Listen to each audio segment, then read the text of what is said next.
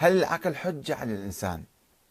هذا سؤال لطيف. الأخ خاجة كاظم يسأله. العقل طبعا حجة على الإنسان. أول هو أول شيء العقل عندك. أنت كيف تعرف الله؟ تعرف الله بالعقل. عقلك تفكر شوف الكون شوف الوجود شوف خلق الله. عظمة الله تعرف أنه في وراء هالكون هذا في خالق عظيم وعليم وقادر وحكيم. فتؤمن بوجود إله. أنا ما شفنا الله سبحانه وتعالى ولكن رأيناه بعقلنا. هذا واحد. الشيء الثاني النبي محمد أو الأنبياء عموما كيف تعرف أن هذا نبي؟ في أنبياء كذابين كثيرون. كيف تعرف هذا نبي أو مو نبي؟ تنظر إلى كلامه إلى معجزته إلى القرآن مثلا فتؤمن أنه هذا نبي. فعرفت الله بالعقل وعرفت النبي أيضا بالعقل.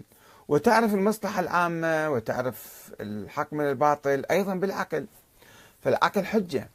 بعض الناس والسلفيين خصوصا يقولون لا إحنا صحيح العقل عرفنا الله بالعقل وعرفنا النبي بالعقل. بعدين لازم نجمد العقل نحطه بالثلاجه نعزل نقفل عليه. بعد نستخدم بعد ما نستخدم عقلنا في كثير من الأمور. بينما نحن نحتاج لكي نفهم الإسلام نفهم التطور نفهم الأمور الحادثة وكثير من الأمور قد تكون متغيرة متبدلة شوي ننظر فيها نجتهد فيها فبالعقل. ومو أي رواية أجتنا صحيحة أو غير صحيحة.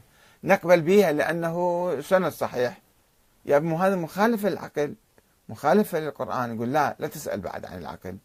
خلص هذه حديث الذبابة مثلا.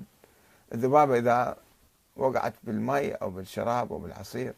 جناح واحد طمسها كلها واشرب الماء. يعني هذا خلاف العلم مثلا والصحة ويقول لك لا هاي كلها جراثيم شنو تطمسها مرة ثانية؟ هذا حديث قد ما يكون صحيح. فأنت ليش تشبث به وتؤمن في بهال يعني اعرض على العلم اعرض على العقل آه وبالتالي العقل حجة على الإنسان. نعم. كيف لا يكون العقل حجة؟ هذا شيء بديهي يعني.